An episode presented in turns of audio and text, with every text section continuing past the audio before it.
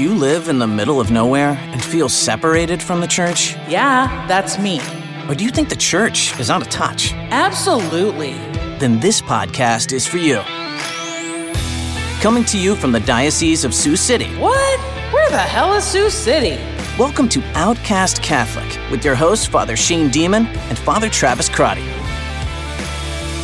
Everyone, welcome back to Outcast Catholic. I'm Father Travis Crotty, And I am Father Shane Demon. and we are at our fourth episode right now, friends. So we are, well, Loving I am, live. I am We are it. still rocking here with this little equipment. sleepy. Get the caffeine going, Father. I wish I had it. As Where's your Father- coffee? You always have coffee. I had some before we started, and I need Okay. some more. I do have my um my big uh, hydro flask full of water. I have two hydro flasks, Father Shane. Uh-huh. Um, one came from the lost and found at Gehlen, and one came from the lost and found at Heelan because they sat in there for like months and months and months. And I asked the office ladies, I said, "You're going to donate those soon?" They said, "Yeah, you could just grab one." Okay. Um, so I got a fresh new cap for this one, so kind of exciting. So this is my blue for you know Heelan Crusaders. That's exciting. Wow. Thanks. What a find. Yeah, so I got the the hydration is still kind of going strong. good. It's fine. good to stay hydrated in the winter. Yes. Yes. Um, you know, Father Shane, we just came back from our uh, our office Christmas party. We that did. just had. Now, something happened that I didn't experience last year, and I don't know if it's ever happened before, but we had a little Christmas trivia game. Yeah, I think this was new this It's year. brand new. Yeah, a little crowd interaction. Yeah, I think what was just kind of interesting was like, I don't know, like teach at a seminary, have a doctorate, like all these fun things, but like, like my table is the one that won. Congratulations. I'm not sure why that happened. That you didn't kind of do it, kind of carry your team. Well, um, considering some of them, some of the questions were about Christmas carols.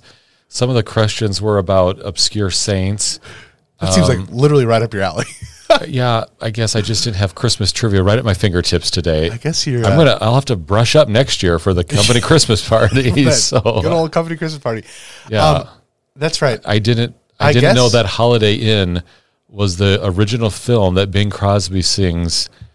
What is it? I'm dreaming of a white Christmas. Yeah, I was. I didn't know that one either. my theological studies didn't ever expose me to that fact. I'm I sorry. was pretty um, excited that I got. Um, we got oh how a rose e'er blooming, but the one that I got was the uh, one of the. Oh, it was like one of the first ones. Um, was it a Christmas Carol question? it was Carol. Yeah, it wasn't really a carol. It was like an Advent hymn. oh, the, the the King shall come when yes, morning dawns. the King shall come when morning dawns. Uh, Father Gallus, the director of liturgy, was sitting there, big music guy, and I was Mm-hmm. the one who actually like sang through it and found that out. So I was very proud of that. That was kind of fun. Yeah, and I complained and, and call me persnickety, but the category in this Jeopardy round was Christmas carols, Yeah, not the- Advent hymns. Yeah, those are very different things. yeah, which God does rest ye merry gentlemen. yeah. Well, it, it, it expands it expands the the uh, possibilities of choices by about another twenty five hymns. That's right. So when you're in the heat of the moment, there's a lot to kind of rifle through in the brain. There brain. was, there was. Um, yeah, we didn't, we didn't really get a trophy. Um, But you get to donate a gift of two hundred fifty dollars to your table's favorite charity. That's right. Which charity did you all everybody select? was joking. We said the Cathedral of the Epiphany. No. where we live. I believe it'll be going to the soup kitchen in Sioux City, which will be Good. Which will be nice. Yeah, That's, a, good- worthy cause. That is a worthy cause at this time of year. Mm-hmm. Um, that's right. There was something else I was going to say about that. Well, you won. Congratulations. We, lost- we, we missed one. And you know, you're the big St. Faustina guy. Mm-hmm. The quote was about um, the, the quote was about the abyss of mercy that's But living Advent always. of living Advent always in this abyss of His mercy, and we're like, bam, St. Faustina. No, St. Teresa of Avila. yeah, Did you know that? You I- probably know this the diary of St. Faustina so well that you're like, that's absolutely not in there.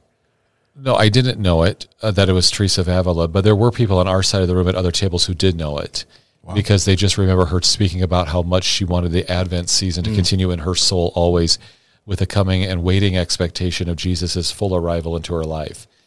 Um, That's excellent. Yeah, so there are some people in the room that knew it, but Well, we are ready, and now that we know that we can anticipate, we'll be practicing, getting our teams established next Mm-hmm. year. You know, to uh, obviously carry on the crown, um, and for maybe you guys to you know, try a little harder. pressure's on. See if you can relive really your claim Um, next year. What I shared at the table today was when I was studying Spanish in Guatemala. Mm-hmm. Um, it, we happened to be there on the Fourth of July, and to be outside of the country on the Fourth of July. I don't know if that ever happened to you.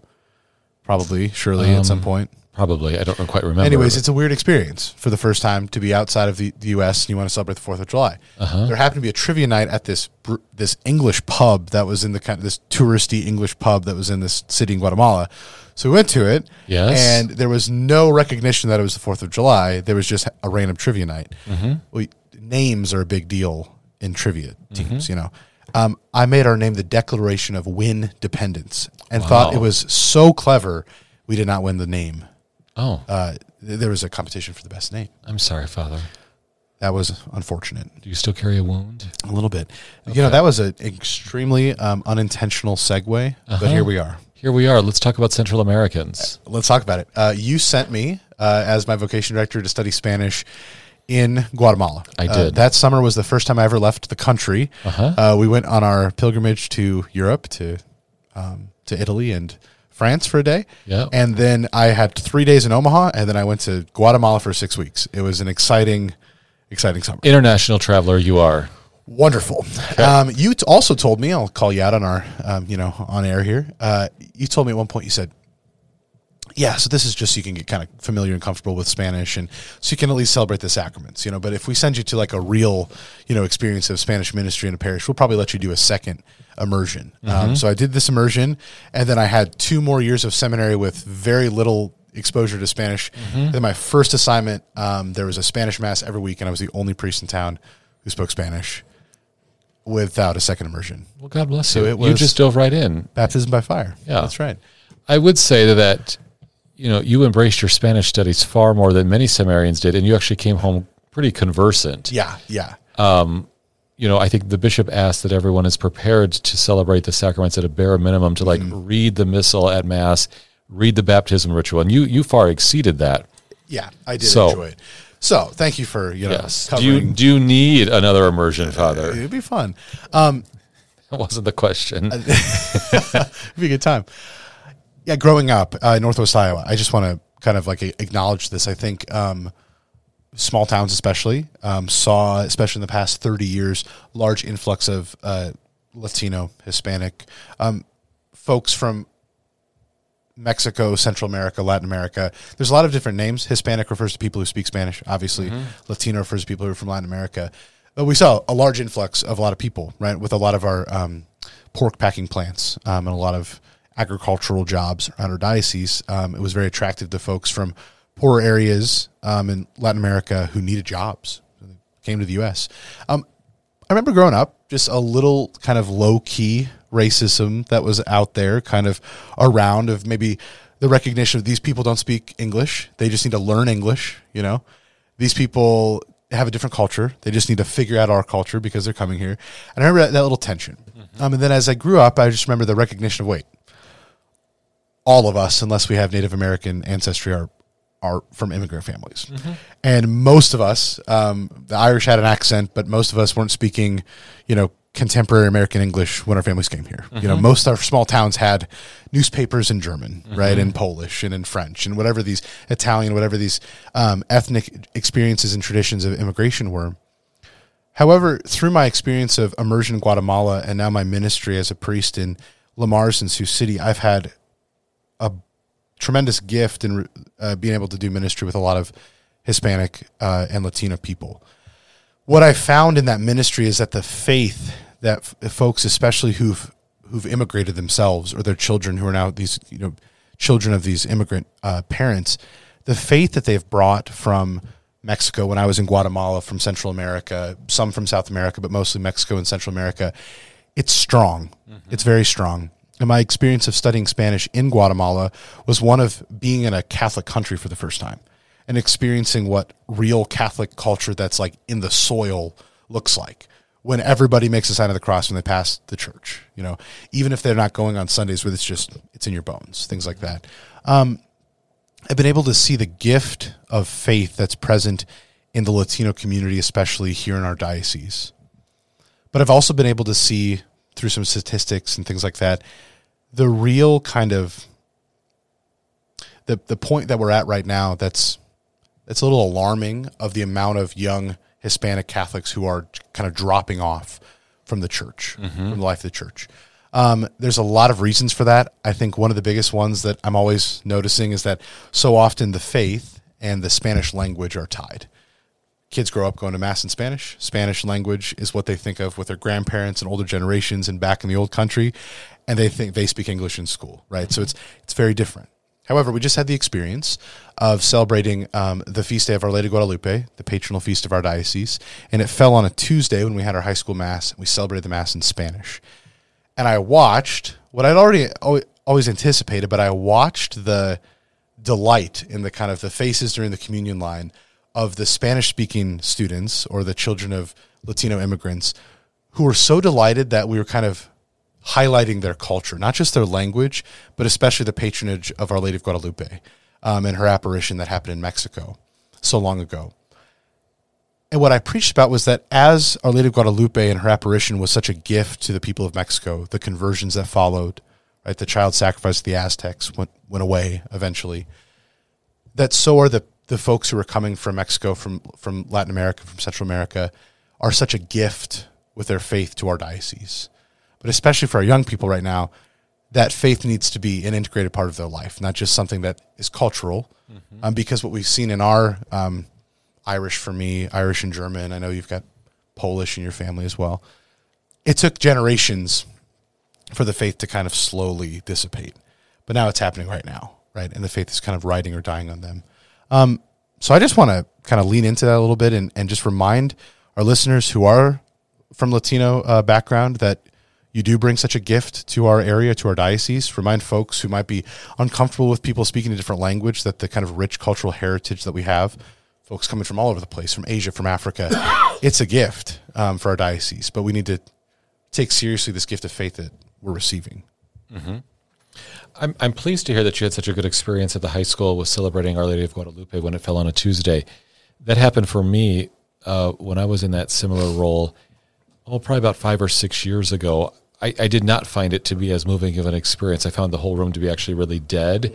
And I, I wanted this to be a big feast day, and I just felt like I was getting no energy back from the congregation. But praise God that it was such Maybe a I experience that all the time. So, like a little bit of Oh, feedback. yeah. well, that's good. Um, yeah, I, I don't have the statistics right at my fingertips, but if I'm not mistaken, most U.S. dioceses are seeing a decline in Anglo uh, participation levels in Anglo uh, just registered Catholic households. That's different in the South, especially with a lot of snowbirds, you know, migrating to the South. But for the most part, um, in the Upper Plains and in the Rust Belt of the United States, uh, Anglo numbers are are declining. And what's really falsely misleading is that so many diocesan statistics are staying stable because of the influx of so many Hispanics coming here. Uh, we're, we're, we're losing Anglos out the back door. We're welcoming a number of Hispanics.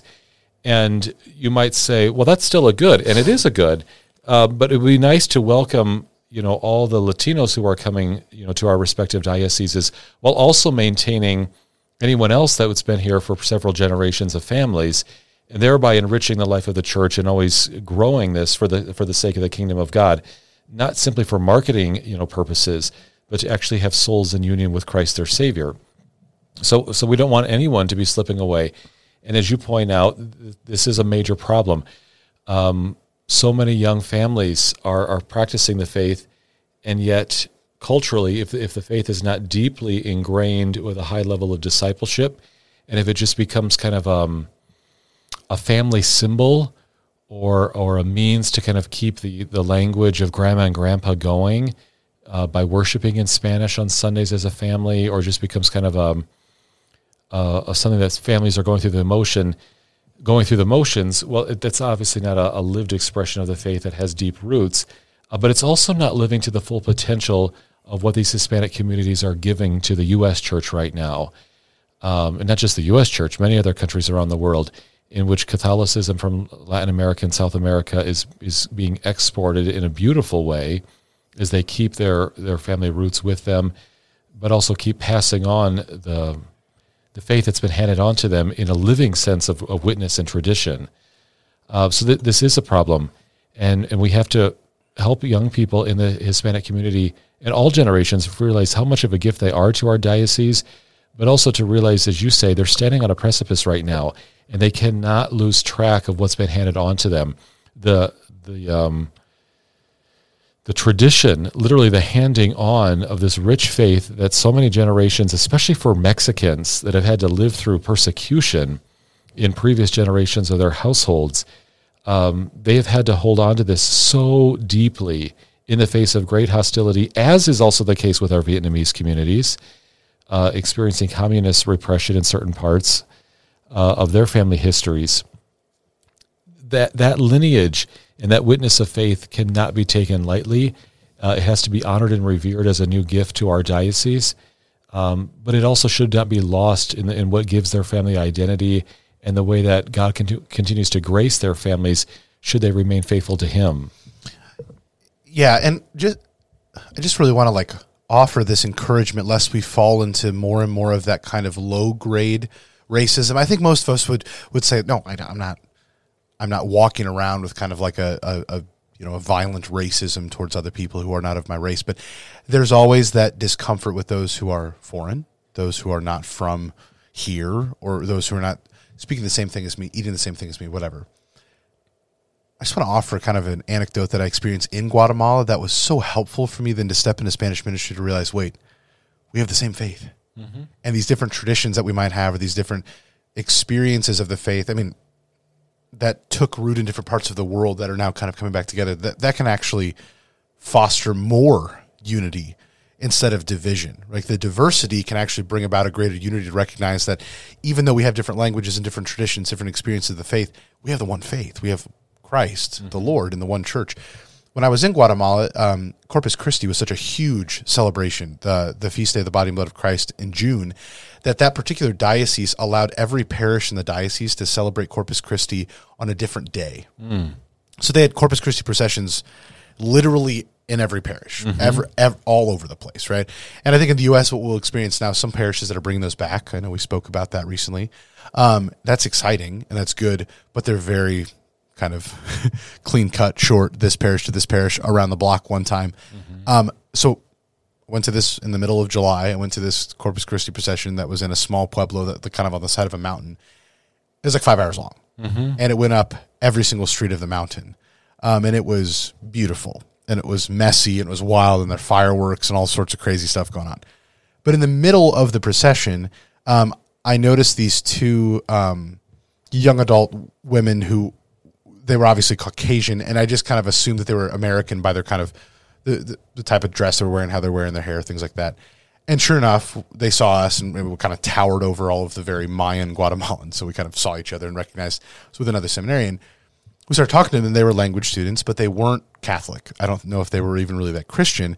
And they were taking kind of uh, a little, you know, trip on that weekend to just see a cultural experience of this procession. And they thought it was kind of a, a, a sight to behold. It was kind of fun. We walked with them for a while. That we chatted with where they were from, where they went to school, these things. But I started to recognize that I had so much more in common with the Guatemalans who were actually following Christ, who were actually worshiping the Lord present in the Blessed Sacrament. Of like, oh, this might be a little different. We don't usually have fireworks at the seminary when we had you know adoration, but mm-hmm. oh, this is the same. This is the same rite. We're the same vestments. He's a priest, like I'm studying to prepare to be a priest. Oh, oh, these people, these people are my people. Mm-hmm. And I had so much more in common through my faith with these Guatemalan people than I did with these two American girls who probably didn't have a, a great belief in God. Yeah. Um, but they just, you know, we had, we, we ate the same food, had the similar cultural trends. So it was so helpful to just recognize that the differences that are, uh, that are present um, in our skin color, our language, our, our culture, that that's actually brought together in such a beautiful way in the body of Christ in the church. Mm-hmm that's what's happening in our country. It's what has been happening. It's what always happened. But if we actually can look at that uh, in a positive light instead of such a negative light, a lot of our parishes kind of have two communities existing at the same time. A lot of our schools and a lot of folks, a lot of Latino folks can feel very outcast. Mm-hmm. And I know some of you listen.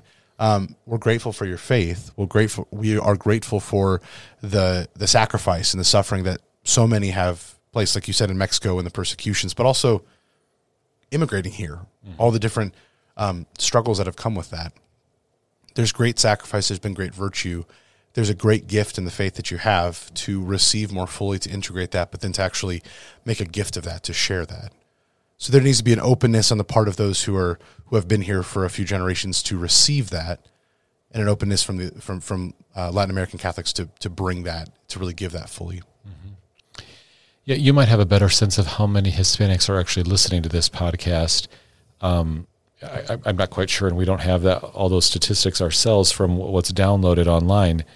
Um, but yeah, just to reaffirm, as you say, they are a wonderful gift, and and we want to encourage them. And this is this is just a real encouragement for anyone practicing their faith. Keep going, and keep enriching the local church, your local parish, the local diocese, um, with your family traditions with a rich legacy that has been handed on for generations. Um, but to also to anyone who is not an immigrant, uh, this is also a challenge and an encouragement to say, for those who are feeling outcasts, who those feel like they might be a cultural minority in the parish, uh, how do we how do we you know bring a, a sense of openness to their expressions of Catholicism with their various backgrounds and family traditions or, or local customs, and how do we allow that to enrich us? And become part of the fabric of our lived expression of Catholicism, which is much broader than any one ethnicity or any one cultural background. Uh, it really has to take a universal approach. And if we don't have that universal approach in our mindset of wanting to absorb every expression of, of Catholic truth, then can we really claim that we're a, a welcoming people, really seeking to build up the kingdom of God in its entirety here? So thanks for raising this um, this wonderful cultural uh, aspect and, and highlighting the great gift that our immigrants are for us. Yeah, we'll keep praying for unity in the life of the church and our local church, and especially for our um, Latin American brothers and sisters who bring such a, a beautiful uh, tradition. Uh, God bless you all, and keep fighting the good fight, running the good race of our faith. Thanks for tuning in. Send your questions and comments to outcastcatholic at gmail.com. Catch you next time, and God bless.